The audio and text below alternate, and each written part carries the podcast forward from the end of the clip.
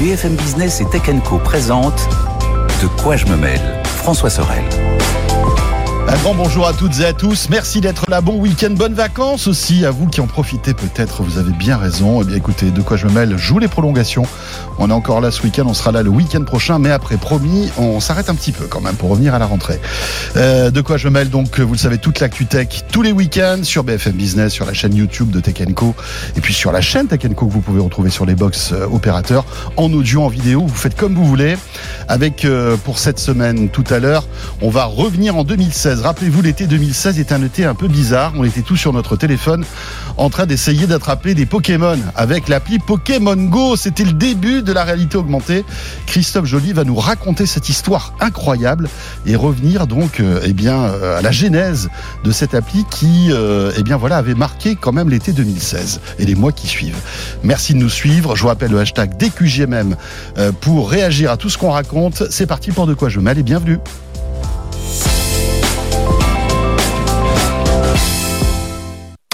Et pour débuter le club de la presse Haïti, bien sûr, avec cette semaine Mélinda d'Avansoula. Salut Mélinda. Bonjour François. Très belle robe rouge en plus, superbe, magnifique. C'est l'été ou pas? C'est l'été. Euh, voilà, en plus ça va bien avec le bleu clair de De quoi je me mêle. Et puis euh, en face, c'est Anthony Morel qui n'est pas mal non plus avec son petit t-shirt Goldorak. Ouais, quand et ma veste bleue. Et ta Donc, euh, veste on est bleu, bleue. blanc, rouge là. C'est Hein c'est Exactement. pour préparer. On est ça. bien. Pour préparer le 14 juillet. Attention, Eh, voilà, voilà. bon, on est parfait. On Évidemment. est vraiment bien. On Et t-shirt Goldorak, je le, je le- note, euh, qui a été euh, fait par un de nos auditeurs. Voilà. Et- Ça c'est top. Magnifique Ouais, c'est incroyable. Il fait des, des, des compositions. Alors, je- comme je suis un très mauvais élève, j'ai pas noté son nom, donc euh, voilà. Mais il fait des, des, des compositions extraordinaires euh, sur tous les sujets euh, pop, euh, culture. Il m'en a fait un autre avec Naruto, vraiment géniaux. Euh, des petites com- compositions euh, assez, assez Voilà, bien fichues. on a des auditeurs incroyables. Ouais, nos C'est- auditeurs ont du talent. Nos auditeurs ont du talent. C'est top. Euh, alors. L'actualité du moment, elle est euh, plutôt riche parce que entre Elon Musk qui lance une nouvelle société, entreprise d'intelligence artificielle où on comprend pas grand chose en fait, on sait pas trop ce qui va ce qui va se tramer, et puis l'arrivée de Bard, euh, vous savez le- le- l'intelligence artificielle générative de, de Google, on a pas mal de trucs euh, à vous dire et euh, ce qui est intéressant c'est que euh, Melinda, tu as pu rencontrer le papa de Bard, en Ouais. quelque sorte. Jacques Krasik. Voilà, Jacques Razik. Euh, tu as eu un entretien euh, quasi exclusif avec lui euh, pour qu'il t'explique un petit peu, voilà, quelle est la genèse de Bard et à quoi ça va servir. Et puis après, Anthony nous dira un petit peu parce que j'imagine que tu l'as testé. Je l'ai testé. Alors, On parce que enregistre cette émission le jeudi. c'est hein. ça. Donc c'est arrivé ce matin. Ouais, absolument. Euh, J'ai eu un peu plus d'une heure pour le tester. Donc là, je, je lui ai donné tout un tas de requêtes, etc. Mais je me suis bien amusé avec. Donc euh, ouais, c'est c'est assez, bah, génial déjà d'avoir un concurrent de ChatGPT et de pouvoir l'utiliser euh, de manière totalement gratuite euh, avec une interface. euh, C'est Google, donc ils sont quand même assez forts. C'est très naturel. C'est très pratique d'utilisation. Donc déjà de ce point de vue-là, c'est Ouais. cool. Mais je suis assez curieux aussi d'entendre euh, bah, les arguments mis Et en avant. Melinda, par- on est d'accord que c'est la réponse de. Google à OpenAI. Alors oui, c'est en fait c'est un peu des dossiers qui sont montés en parallèle. Ils ont un peu accéléré dessus. On sait que Google travaille depuis des années sur l'IA, c'est un peu leur euh, leur moteur de- depuis très longtemps. Donc ce robot, il allait arriver. D'ailleurs, Jacques Krasik était derrière Google Assistant. Donc on voit un peu les passerelles assez évidentes euh, pour développer euh, Bard. Donc là, l'information c'est que Google Bard arrive en Europe. Mm. Ce qui était, euh, ça a été annoncé au mois de février. Bard, souvenez-vous, c'est lancé depuis le mois de mai partout sauf dans l'Union européenne, parce qu'évidemment, on a quelques contraintes sur les utilisations, sur euh, les données. Donc, ils avaient ça à gérer. Ils sont arrivés finalement un peu plus vite qu'on pensait euh, au bout du processus.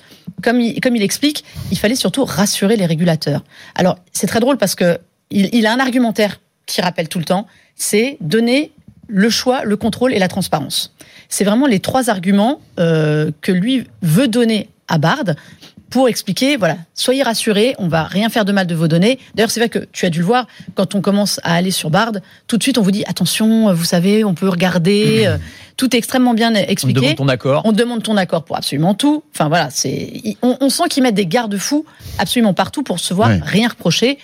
Il y a quand même des reproches. Ils hein, veulent mais- surtout pas franchir la ligne jaune C'est ça. parce que OpenAI a parfois euh, franchi quoi. Donc on a euh, vu le nombre d'entreprises qui se sont retrouvées dans la panade parce que leurs données étaient Ouais, ouais. réutilisées. Il faut faire très attention à ce qu'on écrit dans ChatGPT. Bon, je pense qu'il va falloir faire attention à ce qu'on écrit dans Bard Oui, aussi de toute Bard façon. est, hein, mais- Bard est connecté directement. La grosse Euh, différence entre ça. Bard et ChatGPT, c'est que Bard est connecté directement à Google, donc à des milliards et des milliards Ouais, de données. c'est ça. va beaucoup plus vite pour ça. Euh, eux, c'est ce qu'ils avancent d'ailleurs comme argument.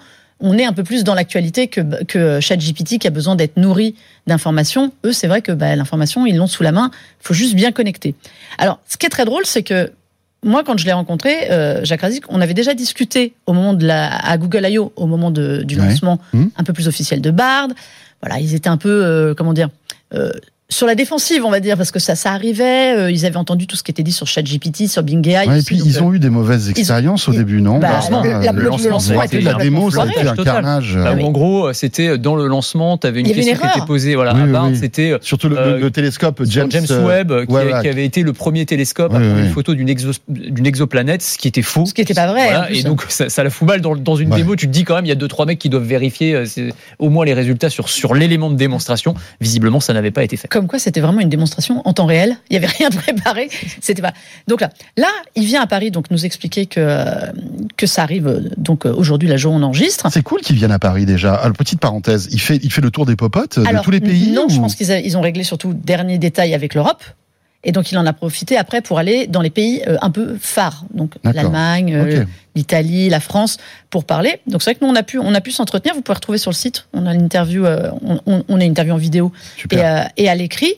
Et alors, il est, comment dire c'est une Google, c'est une boîte d'ingénieurs, donc ils sont tous très focus sur la technologie, la technique.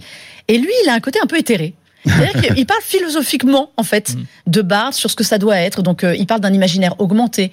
Euh, il est très axé sur l'imagination. Il n'a pas arrêté de me dire non, non, mais le, le cerveau humain reste l'ordinateur le plus puissant. Ça ne peut pas remplacer Bard, ChatGPT, tout ça ne peut pas remplacer le cerveau parce que ça doit être en fait votre aide. C'est un accompagnateur. C'est un outil. c'est un outil qui doit aider à mettre en avant votre imagination. Il est extrêmement. Les mots importants chez lui, c'est transparence et imagination.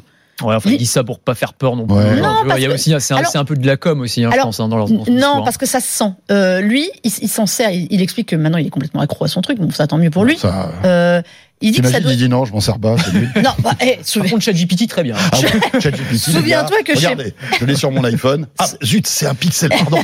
souviens-toi que chez Meta, tout le monde ne se sert pas euh, Oui, oui, du, oui. du- Du du métavers, donc, c'est euh, vrai. Non, non, mais on sent qu'il a un rapport vraiment très philosophique euh, à sa création. C'est vraiment pour lui. euh, alors, il, il a visiblement une vie de famille hein, quand même à côté, mais il voit ça vraiment comme une comme une aide. C'est pas euh, un outil de remplacement. Nous, on, on entend tout le temps, oui, bah, c'est bien, ça va écrire les articles à, à place des journalistes, ça va faire les voix au doublage. Ça va... Alors lui, il explique que pas du tout s'il n'y a pas un humain derrière, en fait, ce qui est vrai. S'il n'y a pas d'humain, en fait, ça n'a aucun intérêt ce Mais- qui va être créé. Melinda, le, le- à quoi ça sert, Bard Parce que euh, est-ce que c'est comme ChatGPT? C'est de l'intelligence artificielle, donc générative. Tu peux lui poser n'importe quelle question, il va te répondre. Tu, tu peux lui, lui donner des, euh, on va dire des tâches à faire. C'est pareil, c'est exactement ChatGPT. Ah oui, ça bah, c'est la même fonction. Enfin, c'est l'utilisation. Sauf que c'est connecté à Google. Voilà. Donc on imagine Comme la puissance GPT-4, du hein. truc. Comme GPT-4 aussi, hein, Oui, alors, il est il est c'est pas juste, connecté à euh, Google, je crois, J- GPT-4. Il est Le plus 4, nourri. Il est, il est plus, il est plus connecté à Internet, mais il n'aura pas plus la. à Bing, non Il n'aura pas la. ou, euh, Non, enfin, en Bing- tout cas, Oui, ouais, pas à Google, mais il est, il est connecté à Internet. Il est Oui, connecté ça, à Internet, voilà. Internet. Google, Ba- Bard, sa force, c'est- de récupérer toutes les données de, de Google, soyons, soyons clairs. Il peut tout faire. Alors, il m'a raconté une, histoire qui est rigolote. C'est que, donc, lui s'en sert, fait, les gens autour de lui étaient au courant. Aux États-Unis, ils l'ont depuis donc deux mois. Et en fait, il s'est aperçu qu'il discutait avec son plombier qui s'en sert. Alors là, on se dit, pourquoi est-ce qu'un plombier se servirait de, de Bard Ça n'a aucun sens. Et en fait, il se sert de la fonction pour expliquer aux gens. Il dit, parce que son plombier, bah, il arrive, il va vous dire, voilà, euh, merci, vous avez une fuite, ça fait 500 euros. Il dit qu'en fait, il s'est servi de Bard pour apprendre à parler aux gens, euh, pas à les rassurer, mais à leur expliquer sans, euh, sans détails techniques, de manière un peu plus empathique, euh, qu'ils allaient douiller beaucoup, beaucoup. Et donc, il dit, il s'attendait pas du tout à des usages comme ça, parce que Bard, en fait, Bah, moi, permet d'avoir des aussi. tons, Ouais. d'avoir, des tons différents. Je me sers exactement de cette fonctionnalité-là, moi. C'est-à-dire, effectivement, dans les, par exemple, quand j'écris un papier ou une chronique et que tu parles d'un truc, je sais pas, un effet euh, de quelque chose de scientifique qui est parfois assez complexe, ouais. Et ben, je demande, ouais, e- explique-moi comme si j'étais un enfant de 10 ans. Et souvent, c'est hyper bien fait. Là, j'ai l'exemple en tête parce que je l'ai fait il y a encore deux ou trois jours où je parlais de l'effet Pelletier pour euh, fabriquer du froid, pour générer du froid, ce qui est un principe euh, Ouais, physique. euh, voilà. Il faut- euh, là, il faut, il faut faut réfléchir. vulga- Pour essayer Exactement. d'expliquer ça. ben, je lui ai demandé, alors je, je te dis pas, j'ai pas euh, copié-collé sa Non, réponse, non, mais, mais- si tu veux, ça te donne même à toi, si tu veux, les éléments. tu dis, Ah, ok, ça fonctionne comme ça, et donc tu vas pouvoir aussi l'expliquer derrière aux gens. Donc euh, c'est. Là où Et c'est là, fort. là, tu l'as fait avec ChatGPT. Je l'ai fait, avec, oui, je l'ai fait avec ChatGPT, mais ce sera exactement la même chose avec Bard, évidemment. Bard, c'est pareil. Euh, alors pour le moment, je crois que cette fonction, elle est en, elle est en anglais. Euh, la possibilité de donner une tonalité en fait à son texte, de choisir un peu. Ah oui, Donc- d'accord. donc c'était drôle C'est pas aussi sophistiqué que ChatGPT. Ouais, ChatGPT te le fait en français, ça?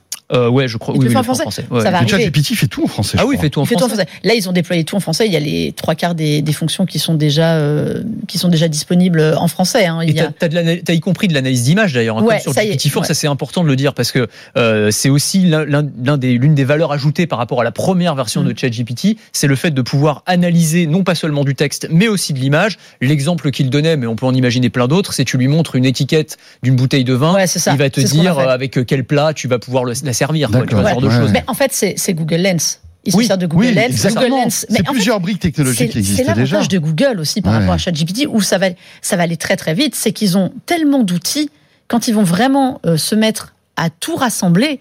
euh, moi, je lui demandais, je lui dis, mais en fait, l'avenir évident, c'est que ça remplace, ça remplace Google Assistant dans, le, dans les objets connectés. Alors pour le moment, bah, Bard n'est pas capable de comprendre une, euh, une requête verbale. Ouais. Donc, il peut là, la nouveauté, qui- les nouvelles fonctions qui arrivent, euh, il peut lire lui ce qu'il vous raconte, mais il ne peut pas encore comprendre. Le jour où il comprend, Ouais. enfin, dans Le- tous les objets Et connectés, ça on- va être, euh, Et ça va on être. va pouvoir l'intégrer, je sais pas s'il en a parlé de ça, mais de la même manière que euh, euh, Microsoft a intégré ChatGPT dans toute la suite logicielle de Microsoft. Euh, J'imagine que pour Google Docs, ça va être exactement la même chose et qu'on va pouvoir avoir euh, bah, de, de- du Bard dans tous les Voilà. le, le traitement de texte, le, le, le- le- le tableur, enfin voilà, Mais le. PowerPoint, euh, l'équivalent de PowerPoint. On l'avait vu dans, on l'avait vu à Google I.O. Ils avaient commencé à, à en parler. Ça va être déployé d'ici la fin de l'année. Alors c'est déployé évidemment pour les Google Workplace d'abord, donc les entreprises.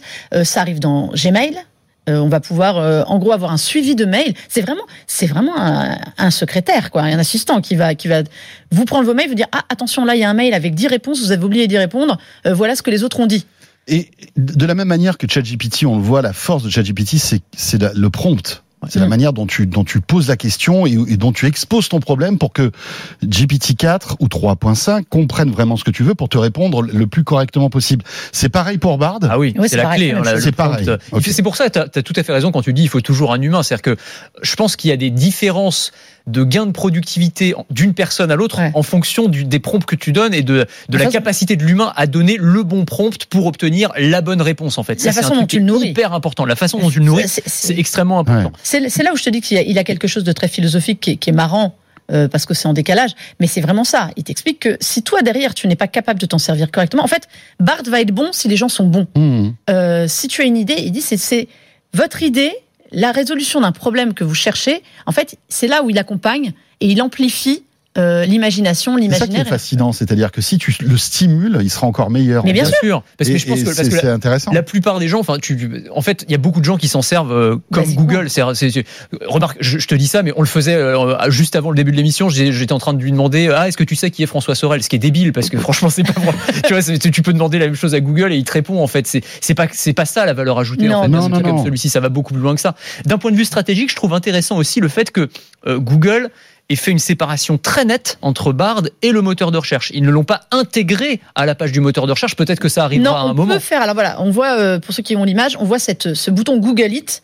En fait, alors moi je trouve que c'est aussi un moyen de pas de se dédouaner, mais de se, de se protéger. C'est-à-dire que vous faites des recherches. Bard vous donne toute une série de réponses avec des éléments, des informations. Voilà, si on cherche un sujet, sur un sujet, il va donner des réponses. Et en fait, ce bouton Google It, c'est pour aller plus loin. Et ça rebascule sur le moteur de recherche avec des sources qui doivent être, en fait, en gros, à mon avis, les sources de l'article. Mais euh, par rapport à Bing, on n'a pas les sources quand Ouais. on fait une recherche sur Bard. On n'a pas, on ne sait pas d'où il tient ces informations. Il les sort comme ça. En fait, ce bouton Google It, c'est un peu ça. C'est, bah, allez regarder là-bas. Ça, on, on s'est inspiré euh, de ça. Il y a un peu plus d'infos. Donc c'est aussi un moyen de se, Ouais. se protéger. Ouais. Et en effet, c'est pas dans Google, mais on sait que dans Search ils veulent le mettre. De toute façon, Bard va être partout. La force de, de Bard finalement. Après, euh, il faut voir si euh, la, qualité de, de, en fait, des réponses est aussi euh, fine que ChatGPT. C'est que c'est connecté donc à Google. C'est ce que tu disais tout à l'heure. Donc, c'est- c'est- en fait, on, on, on est dans l'actualité. Hein Oui. Euh, et demain, lorsqu'on pourra, euh, enfin, moi, je, je, je fantasme en me disant, demain, tu lui dis, euh, prépare-moi un week-end à Barcelone pour deux personnes. On part de telle date à telle date. Trouve-moi l'avion, l'hôtel et Non. les trucs à faire. Moi, il va te créer ton voyage. Moi, je l'ai fait avec GPT, ça. Tu le fais ça le fait déjà. Ah bah, Ouais, il commande. C'est intégré à. Non, il te commande pas, par contre. Non, non, Voilà. c'est ça le Alors, truc. T'as raison. C'est arrive. mais t'as raison, c'est toute la Parce clé. que demain, dans Ouais. Google, étant donné que ça existe déjà dans Google, les résultats Google, tu as déjà les, le prix des billets, etc. Je suis sûr que la Ah, là, ils donnent prochaine les prix, étape, mais, la- mais t'as raison. L'étape d'après, l'étape importante, ce serait d'intégrer ça. Je sais pas moi, qui s'allie avec euh, Expedia ou Podo Ouais. ou des boîtes comme ça, bien sûr. et qu'en gros, une fois que ChatGPT ou, ou Bard t'as fait ton petit euh, package vacances, tu dises validé, il te réserve tout. Allez, c'est parti. Package, c'est parti. et puis voilà, c'est réglé. Mais ça, extraordinaire. ça va arriver. Mais ça Les, les garçons, ça arrive et ça existe déjà à moitié.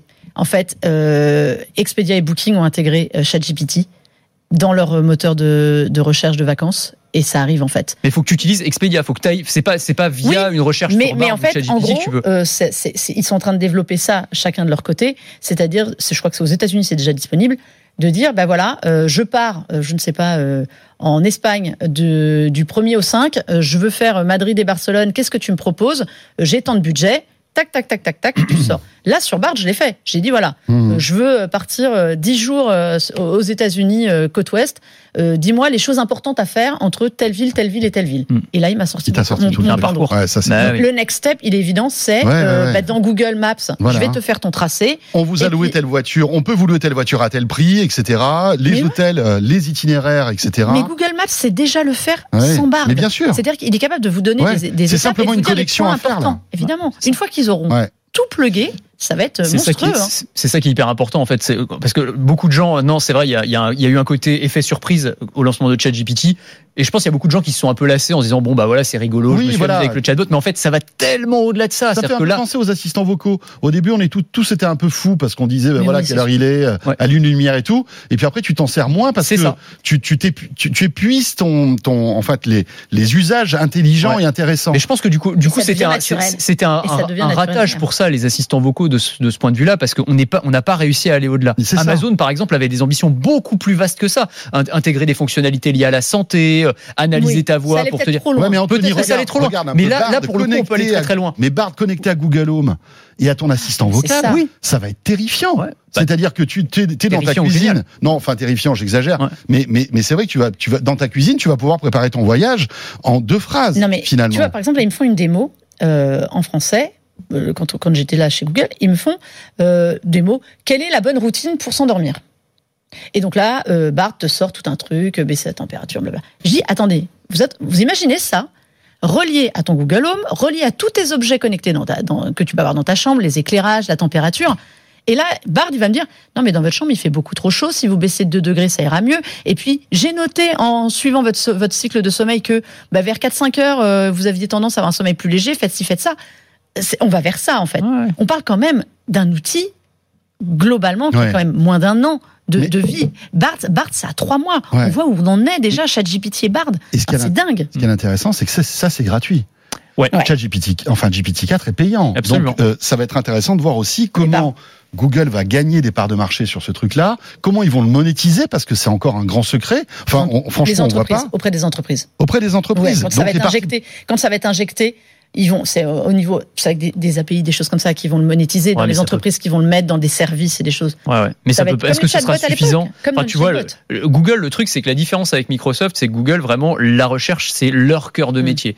Et, et donc, ils ont besoin de générer beaucoup, beaucoup de cash avec ça. S'ils n'arrivent pas à le monétiser auprès des utilisateurs, pour moi, il va y avoir quand même Ouais, un souci. D'autant que, d'autant que les recherches, quand tu fais une recherche sur Bard ou sur ChatGPT, ça leur coûte beaucoup, beaucoup plus cher que quand tu fais une recherche Ouais. euh, traditionnelle sur Google. Parce que là, les, les- ça. les- ça, ça, mou- ça mouline, hein, ça, ça y va. Je sais Ouais, plus, dans les j'avais- data j'ai plus le chiffre centers, exact, mais je crois que C'est c'était pour 10 ça fois que plus le, cher. c'est pour ça que le commerce va fatalement arriver sur euh, sur Bard d'une manière ou d'une autre. Alors ça sera le voyage, ça sera peut-être, euh, je sais pas moi, trouve-moi une télé 55 pouces euh, Alors, au meilleur rapport qualité-prix du moment, Exactement. etc. Il va te sortir des trucs et quand tu paieras, là Google, bah il y aura Il un lien d'affiliation comme d'habitude. On a Je vu pense ça, que ouais. c'est vers ça où dans, dans- dans la- enfin c'est la direction dans laquelle on va. On a vu les démos, ça, Google I.O. Ils nous ont montré justement sur le search. En gros, de toi, tu fais ta petite recherche et tu dis, euh, je, là, il fait très chaud, j'ai besoin d'un climatiseur euh, pour une pièce de 50 mètres carrés, euh, mais j'habite là, je voudrais pas aller le chercher à plus de 2 kilomètres. Enfin, ça, ça va Et ça, top. ils nous sortaient, et ben, c'est terrible. là, on avait tout et on avait sur le Google, un Mais équivalent ça, quand Google ça va arriver dans la voiture avec la voix, ça va être terrible, terrible. Ouais. Non, mais, mais Enfin, Enfin, je veux dire,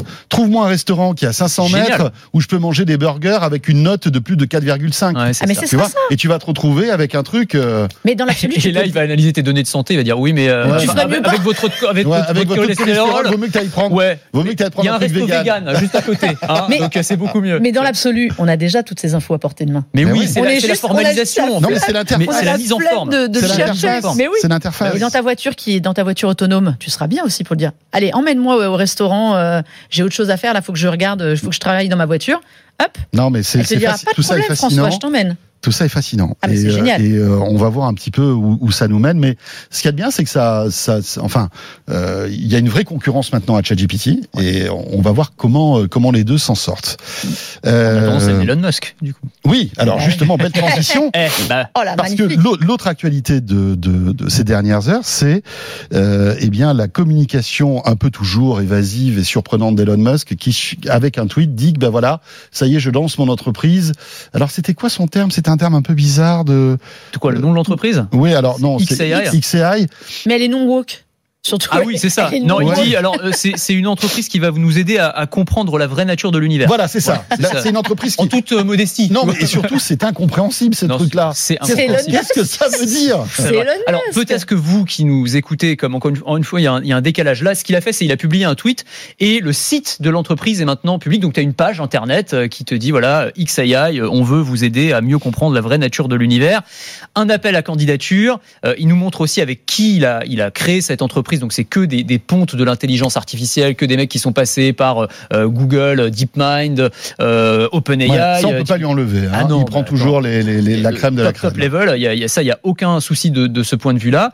Après, le truc, c'est qu'il doit donner tous les détails. Donc vendredi, donc demain soir pour nous, vendredi soir dans un space sur Twitter où il devrait en dévoiler un petit peu plus. Ce qu'on peut imaginer par rapport à ce qu'il a déjà tweeté auparavant, c'est que il va nous sortir en fait une sorte de concurrent de, de ChatGPT. Oui. Il va nous sortir son IA. T'as raison, non woke, puisqu'on sait que c'est une IA qui est un peu trop gauchiste euh, à son goût, euh, qui est un peu trop aussi inféodée à Microsoft. On Mm. sait que, faut rappeler hein, que Musk c'est l'un des cofondateurs d'OpenAI, mais qu'il est sorti du projet OpenAI sur des désaccords de fond. Il était financier, il il avait financé, il était dans les investisseurs, euh, Absolument. fondateurs Et investisseurs. maintenant, avec euh, avec euh, Sam Friedman, bon, ça se ça se chamaille un petit peu, quoi. Donc euh, donc ça va être intéressant de voir bah, ce qu'il a ce qu'il a à proposer. Moi, ce qui me frappe quand même, c'est encore une fois Elon Musk, mais le, le roublard que c'est, mais il est incroyable, quoi. Parce que vous vous souvenez quand même qu'il y a trois mois, il nous bassinait pour dire non non mais l'IA. Faut arrêter tout, les gars, c'est trop dangereux. C'est lettre ouverte signée avec euh, 1000 On l'a- personnalités de l'intelligence artificielle pour dire pendant six mois, les gars, on fait un moratoire, c'est trop dangereux, vraiment, on s'arrête. Et on sait maintenant que cette entreprise, il l'avait déjà enregistrée dans l'état du Nevada au moment où il signe la lettre, qu'il était en train d'acheter Ouais. des milliers de, de GPU, de processeurs, euh, de processeurs graphiques, qui sont les cerveaux de l'intelligence artificielle, au moment où il signe la lettre. Il se fout du Mais- monde. Ouais, Mais incroyable. on l'avait vu venir. On Oui. s'était gros comme une maison qu'il était en train de préparer la même chose et que son moratoire c'était juste pour avoir le temps de rattraper, euh, de rattraper justement OpenAI qui était en train de, de filer, euh, Bing qui était en train de, de leur coller au basque. Après, Ouais. méfions-nous quand même d'Elon Musk. Euh, je pense qu'il en a encore sous le pied. Qu'est-ce qu'il va faire de ce truc-là? C'est la question. Est-ce que c'est, on va dire, une brique supplémentaire qui va s'accrocher, euh, par exemple, à Neuralink? Euh, qui va s'accrocher à Twitter, sans doute. Alors il dit que ce sera une entité séparée, mais qui travaillera étroitement avec Tesla et avec Twitter notamment. Il a pas Rappelle- cité Rappelle-toi de ce robot humanoïde là qui nous est rigolé, Optimus. euh, voilà Ah, Optimus. la dernière version est un peu mieux. hein. Elle Elle, est un elle peu un plus fluide la Elle est un dernière peu plus fluide, mais imagine tu connectes ce truc-là, euh, Bien sûr. le chat GPT de- d'Elon Musk. toutes euh, ces briques, euh, finalement, Ouais, ouais, ouais. ça a du sens en réalité. hein, Évidemment. quand on regarde évidemment tout ce que fait Elon Musk, voilà, les, les briques vont se connecter les unes avec les autres. Et tu t'as raison, c'est-à-dire que si tout ça s'injecte à un moment dans le robot Optimus, ça nous promet des, Non, mais bien. des bien- soirées assez flippantes. C'est c'est- c'est sûr qu'il pouvait pas passer à côté. Non. Enfin, quand on voit le, le bonhomme, déjà, tous les sujets du moment, il essaye de les embrasser. Là, c'est de l'intelligence artificielle. Il allait dessus. Après, il n'est pas improbable qu'on dé- qu'on on s'aperçoive que ChatGPT étant quand même OpenAI, euh, étant quand même en open source, il y a une grosse base qui lui est permis d'accélérer aussi euh, son IA. Après, est-ce qu'il va en faire la même chose? Je suis pas sûr qu'il ait les mêmes velléités euh, d'utilisation. Je pense, je suis d'accord. C'est vraiment pour euh, trouver un lien entre toutes ces activités. Ouais. Il a besoin de ça pour la voiture, il a besoin de ça pour son robot. Moi, ce qui me fait peur, c'est que Mais ce autant, sera pas du niveau, à mon avis, de, de ChatGPT. autant ou, euh, OpenAI et Google euh, mettent des garde-fous en termes d'idéologie, euh, de euh, voilà, enfin, on- on- Ah. tout, tout ça est, est- est très bien bordé. Je pense que Elon Musk, lui, c'est tout, ça va être tout à fait l'inverse. Et euh, Alors- si, si, si tu veux créer une bombe avec Ah ouais, peut-être. a- Alors, avec ce- le, son, son X et I, je, je pense pas que Ouais, mais on pourrait dire à l'inverse. euh, moi, je, je prendrais un peu le contre-pied de ce que tu viens de dire, Ouais. c'est-à-dire euh, que en termes d'idéologie, euh, en réalité, ChatGPT. Alors Bard, il faudra tester, mais enfin, je serais pas étonné que ce soit un petit peu la Oui, même oui, chose. oui, bien il y a sûr. une idéologie sous-jacente qui fait. effectivement est plutôt de Et woke. à gauche. bien sûr, bien sûr, Euh, bien voilà, sûr. c'est, c'est, enfin, je veux dire, il y a 10 C'est 000 clair. tests qui ont été réalisés et on se rend compte sur les réponses qu'il donne que voilà, ça a été créé avec des valeurs qui fait. vont dans le sens du progressisme. Voilà, on peut, on peut dire c'est bien ou on peut dire c'est Non, mal. non, non, non, va mais il y a une, il y a une couleur en tout cas. Il y a une couleur. Donc, Oui, est-ce c'est- que Elon Musk, Elon Musk, est-ce qu'il va vouloir rééquilibrer la balance et donc avoir une IA entre guillemets de droite, ou est-ce que ça va être simplement en mode libertarien total, un peu comme sur Twitter, donc en mode Ouais. foutraque, on laisse faire euh, tout et n'importe Free quoi? De l'IA, ça Free promet. speech complètement. Non mais voilà, mais ça, Ça, ça va, va être être chaud, intéressant hein. aussi. Ça va être intéressant à observer. Mais moi je trouve que c'est pas, enfin c'est pour ça. On, on disait c'est important qu'il y ait de la concurrence de toute façon sur Mm. ce secteur et on pouvait pas se contenter du fait qu'il y ait que ChatGPT. C'est très bien que tout le monde y a, y a Joli. que tout le monde y aille. Euh, donc que ce soit Google, on parle de Musk, mais il y a aussi euh, des startups. On parle de Anthropic, tu sais, il y a une, startup En qui a levé France, plus d'un ouais. milliard Ouais. de dollars qui est absolument incroyable avec son modèle Claude. En France, on a euh, euh, Hugging Chat Mm. euh, qui est en train de se monter. On a deux ou trois projets qui sont aussi très prometteurs et qui veulent le faire en français parce que c'est très important aussi. Il y a aussi du soft power derrière tout ça. Il faut qu'on ait des modèles en français qui apprennent en français, etc. Il y a de la concurrence qui se met en place, que ce soit sur le fond, sur la forme, sur l'idéologie, sur la façon dont ces algorithmes sont conçus. C'est bien qu'on ait une offre assez large et à la fin c'est l'utilisateur final qui sera Ouais. gagnant de tout ça. hein. Alors au moment où on enregistre cette émission, on n'a pas plus d'informations, mais il semblerait que euh, le vendredi après-midi, donc après la, le- le- la mise en ligne de De quoi je mail, il y aurait eu- il y aura un- des questions-réponses concernant euh, ce, donc ce- ce- cette nouvelle entreprise. Ouais. Donc c'est pour ça qu'on ne peut pas aller plus loin à l'heure où on enregistre euh, ce podcast. On donc euh, parlera. on en saura plus sans doute la semaine prochaine. Dans l'actu aussi, alors puisqu'on est toujours dans ce domaine de l'IA, etc. Vous savez que euh, on parle beaucoup de voitures autonomes, de robots, etc., etc. Ce qui est intéressant, euh, Anthony, c'est que tu as évidemment euh, creusé un peu le sujet, et on se retrouve avec des situations assez ubuesques où il y a des gens qui sont contre euh, ces, voitures autonomes et qui le font savoir. Ah ben, à San Francisco, notamment, on a la, la révolte anti-voitures autonomes en ce moment. C'est extraordinaire. Alors, c'est vrai que San Francisco, c'est vrai que la voiture autonome, chez nous, ça semble un truc un peu éthéré, un peu lointain, même si les réglementations sont en Mm. train de changer. Mais à San Francisco, c'est une réalité depuis plusieurs années, euh, que ce soit Waymo euh, ou Cruise. Donc, Waymo, c'est Google et Cruise, c'est General Motors. Il y a des robots taxis qui circulent, hein, qu'on peut, euh, qu'on peut commander aujourd'hui, qui sont en, en phase de test depuis plusieurs années. Ça fonctionne. Euh, sauf que là, depuis quelques jours, eh bien, on a un groupe de, de militants, d'activistes qui s'amusent à paralyser les voitures autonomes en mettant des cônes de chantier sur le capot. Alors, ce qui est assez rigolo, entre parenthèses, c'est-à-dire que t'as vraiment les, trucs qui sont dopés aux algorithmes les plus puissants du monde, mais tu mets un cône jaune et orange et blanc euh, sur le capot et elle est morte. La voiture, elle peut plus bouger. Elle est complètement immobilisée. Et donc, ils font ça visiblement pour euh, protester contre l'extension possible de l'expérimentation euh, dans, dans San Francisco et en disant mais on en a ras-le-bol de ces voitures autonomes qui euh, alors elles créent pas des accidents à proprement parler parce qu'elles sont plutôt plus sûres en fait que des euh, que des conducteurs humains. En revanche, euh, des fois elles se comportent de manière complètement erratique, elles bloquent les transports d'urgence, elles se mettent sur les voies de bus, des fois elles se regroupent à des intersections, tu sais pas pourquoi, elles se mettent à bugger et s'arrêtent et bloquent toute la circulation. Et donc, il y, a- il y a ce truc de.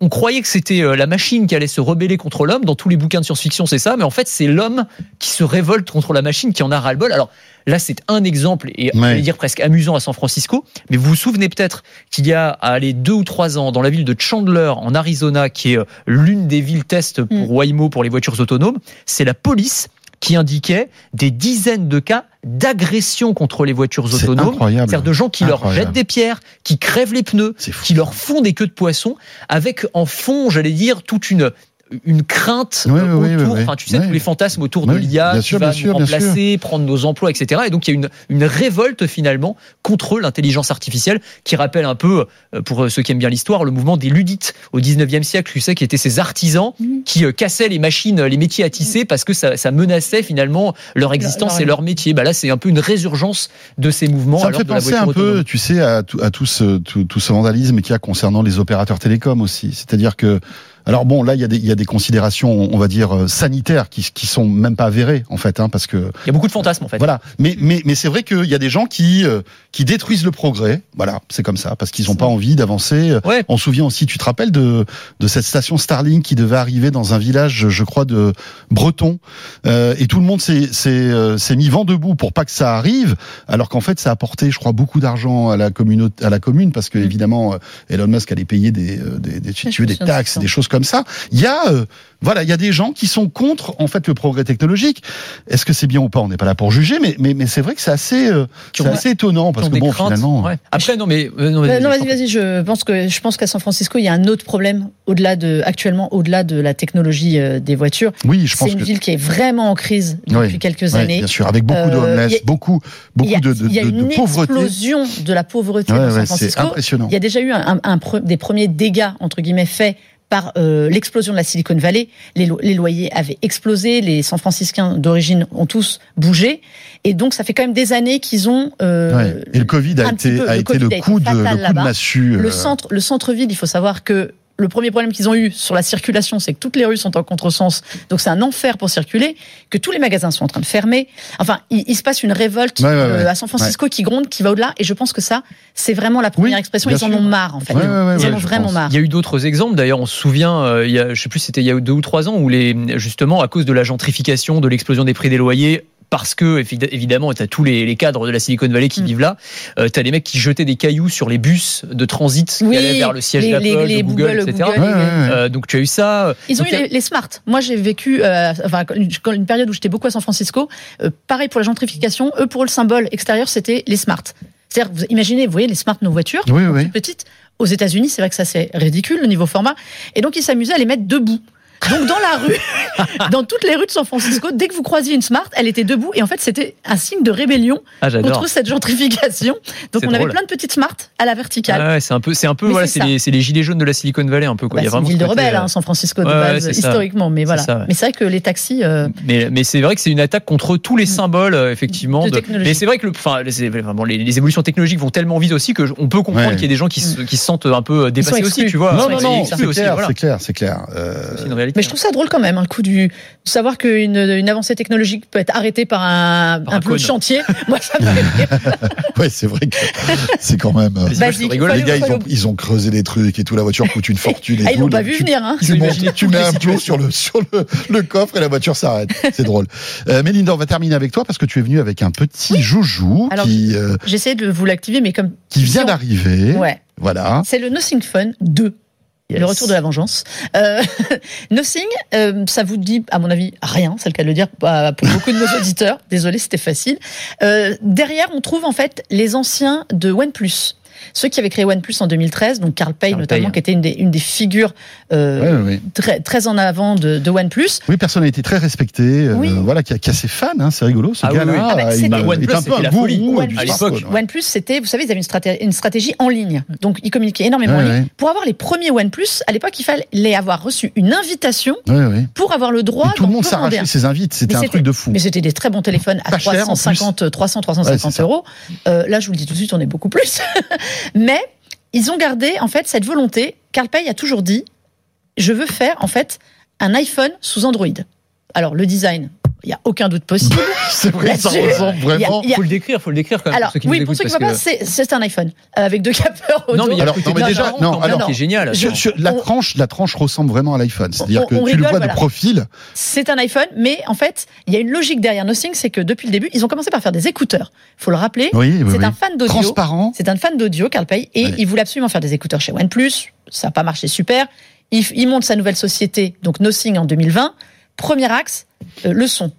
Pourquoi? Déjà parce qu'il a dans ses investisseurs Tony Fadell, le papa euh, Oui, de l'iPod, une des euh, Teenage Engineering, qui est pareil, une entreprise suédoise tournée vers le son. Google Venture, enfin, il a des gros actionnaires derrière lui, le patron de Reddit, le, le patron de Twitch, euh, pour monter quelque chose qui va vers le son avec un message la transparence. Les écouteurs sont transparents, le boîtier est Je transparent. les adore, moi. Ils Les- sont les- super bons. Ils le sont son super. est Et puis, et excellent. puis, ils sont très très beaux parce que tu vois à l'intérieur les est génial. composants électroniques. Mais Mais c'est vraiment mais, super mais- bon. mais sur celui-ci aussi, et c'est drôle parce que honnêtement, il n'y a aucun intérêt à le voir. On est d'accord. Mhm. Alors, eux aussi, sur le, té- sur le smartphone, il y en a un peu plus, puisqu'ils ont au dos ce qu'ils appellent l'interface Glyph. Alors, pour ceux qui verront les images, c'est pour que vous n'ayez pas le nez tout le temps sur votre écran. C'est-à-dire que si vous posez votre, votre smartphone, l'écran euh, sur la table, si vous avez des notifications importantes qui arrivent, ça va faire des LED qui s'allument. Sur cette deuxième version en plus, c'est encore plus segmenté, donc c'est euh, un contact important vous appelle, c'est une LED. Une notification parce que vous avez votre commande euh, qui doit arriver, ben vous pouvez suivre, c'est très drôle. Vous faites une commande euh, Deliveroo, Uber Eats, n'importe. En fait, vous avez l'avancée, la progression du livreur selon la LED si elle est plus ou moins complète. Pareil si vous avez un minuteur, mettez un minuteur sur trois minutes. Ben voilà, ils ont joué là-dessus parce qu'ils être, ils être, mais ça c'était déjà chez OnePlus. Hein. Ils veulent vraiment que vous détachiez votre smartphone. Ça doit être une aide mais euh, pas forcément le nez tout le temps dessus. Mais Linda, mais juste euh, après au niveau hardware, etc. On est dans les on, est dans les standards aujourd'hui de la technologie, Alors, oui, on appareil photo, écran, etc., on, etc. On est sur du euh, comment dire du haut de gamme. Alors on n'est pas au niveau des iPhones, de, du Samsung Galaxy S23 et des choses comme ça. C'est Pixel. On, on, est sur du Pixel Plus parce qu'on a quand même un Snapdragon 8 plus Gen 1 dedans. D'accord. C'est quand même pas euh, un flagship killer. Comme voilà, c'est un flagship killer. Le flagship killer. Mais c'est vraiment une philosophie. Vous voyez, par exemple, si on vous voyez là sur le truc, vous si vous l'avez en main, l'interface peut passer en monochrome. C'est pour ne pas être perturbé par le fait qu'on ait des, des, icônes euh, avec des couleurs dans tous les sens. Ça, tu peux le faire sur tous les téléphones. Ah ben maintenant, monochrome, pas complètement. Et tu peux effacer le nom des, le nom des apps. Sur mon sur tu Android. peux le mettre sur le, alors sur Ah Android, ouais. c'est possible parce qu'il y a aussi. Tu te mets en mode couché, t'es en, t'es en noir et blanc. Ah oui, mais là c'est là c'est en permanence. Oui, Toi, bah tu peux le laisser en permanence Ah oui, sur tu le peux le laisser en permanence, bien sûr. Mais, ouais, voilà, mais ils vont sur cette, cette idée de se détacher et d'aller à l'essentiel. C'est un très bon appareil photo. Euh, il est franchement, c'est un téléphone qui vaut le coup. On est sur, allez, autour de 700 euros. Donc, vous voyez, on est quand même sur de 700-800 euros. On arrive quand même Mhm. sur des sur du, du, du haut de gamme. Mais la philosophie est bonne. L'appareil est très bon. Ah ben voilà, tu vois, tu passes un peu comme ça. Ouais. Et eux, pareil. Et tu peux. Mais euh, ça, ça marche très bien, effectivement. et ça marche très bien pour se détacher. Les widgets, on peut mettre un max de widgets. Alors pour ceux qui ont voilà Android ou iPhone, pour aller à l'essentiel. C'est ça. Ça sort quand et à quel prix? Alors ça sort à la fin du mois. Je te redonne les prix bien parce que je les ai plus en tête. On est autour de 700 euros. Il y a trois trois versions, D'accord. euh, 228 à cin- à 512 euh, gigas en noir ou en blanc. Euh, Après, il faut voir la, la qualité de l'appareil photo. 21, 21 juillet. L'appareil photo, moi j'ai commencé à faire quelques photos. Franchement, c'est Ça a pas mal. pas mal. Oui. D'accord. Mais Il y a deux capteurs. Hein. Il y a, ouais, c'est deux, c'est deux de Ok. 50 euh, au dos. Mais voilà, l'intérêt, c'est cette interface. Oui, oui, oui. C'est vraiment la philosophie du produit en fait, parce qu'aujourd'hui le marché il est saturé de smartphones. on Bien sûr. Oui, oui, Il y a beaucoup beaucoup de smartphones à tous les prix. Il faut essayer de trouver quelque Sur chose. l'entrée- euh, Là où ils sont très bien, c'est sur le, design, parce que Le justement, design. ça leur permet de se différencier. Quand il y a, il y a le Sur discours marketing derrière et tout, et c'est vrai, mais je Ouais. trouve que c'est vrai. Voilà, t'es dans le métro avec euh, ton Nothing Phone, les gens ils se disent ah mais c'est quoi ce téléphone et tout, je connais pas, il est bizarre et tout. Ouais, ouais, C'est- ouais, c'est- ouais. on Ça change un peu, quoi. Ça change. Mais non, mais ça change. Ça change. Alors attends, je j'essaye de vous donner les prix exacts parce que je les ai pas tous en tête parce qu'il y, a- il y a trois versions. 650. non Donc on commence, euh, on commence à 679. Donc pour la, pour la version qui est en 128 euh, gigas de stockage et, et 8 gigas de RAM, et on va jusqu'à 849. Donc Ouais, on est vraiment sur donné, hein. l'entrée du haut de gamme, Ouais. du, du- du très haut de gamme, mais c'est un appareil qui vaut, euh, qui vaut le coup d'œil. Vraiment. Mais ben voilà, le Nothing Phone, c'est rigolo comme nom. Mais le voilà. 2, hein, en plus. Le 2. Et vous avez tous les écouteurs, toute la gamme d'écouteurs aussi qui est pas mal. Ah, ah, j'essaye de mettre des, des jolis LED, mais ça marche. on, a, on a très peu de réseaux ici, donc euh, j'ai très peu d'amis qui m'envoient vu, des on l'a vu. messages. On avait une. Merci beaucoup à tous les deux. Merci Mélinda. Mais écoute, c'est un plaisir. Et on te retrouve très vite pour multijoueur. Tu vas prendre ma place euh, dans, dans quelques minutes. Et euh, merci Anthony. Merci Évidemment. François, merci à tous. Et on se retrouvera la semaine prochaine pour le dernier de quoi je me mêle de la saison. Bah moi, je serai déjà en vacances. hein. Tu seras déjà en vacances. Ah bah, bravo. je pars demain. Eh ben bravo. Bah, t'as bien de la chance. Voilà. Et on se retrouvera à la rentrée, On Anthony, avec rentrée, beaucoup de plaisir, bien évidemment. Euh, encore une fois, euh, bah, bonnes vacances à tous, mais restez là puisque de quoi je me mêle n'est pas terminé. Dans un instant, on va remonter le temps. Rappelez-vous, l'été 2016, on était tous en train de chercher euh, partout, dans des fourrés, dans des restos, des trucs, des Pokémon. C'était, euh, c'était Pokémon Go. Christophe Joly va nous raconter cette histoire euh, étonnante dans un instant. Ça sera la deuxième partie de quoi je me mêle. À tout de suite. De quoi je me mêle sur BFM Business et Tech Co.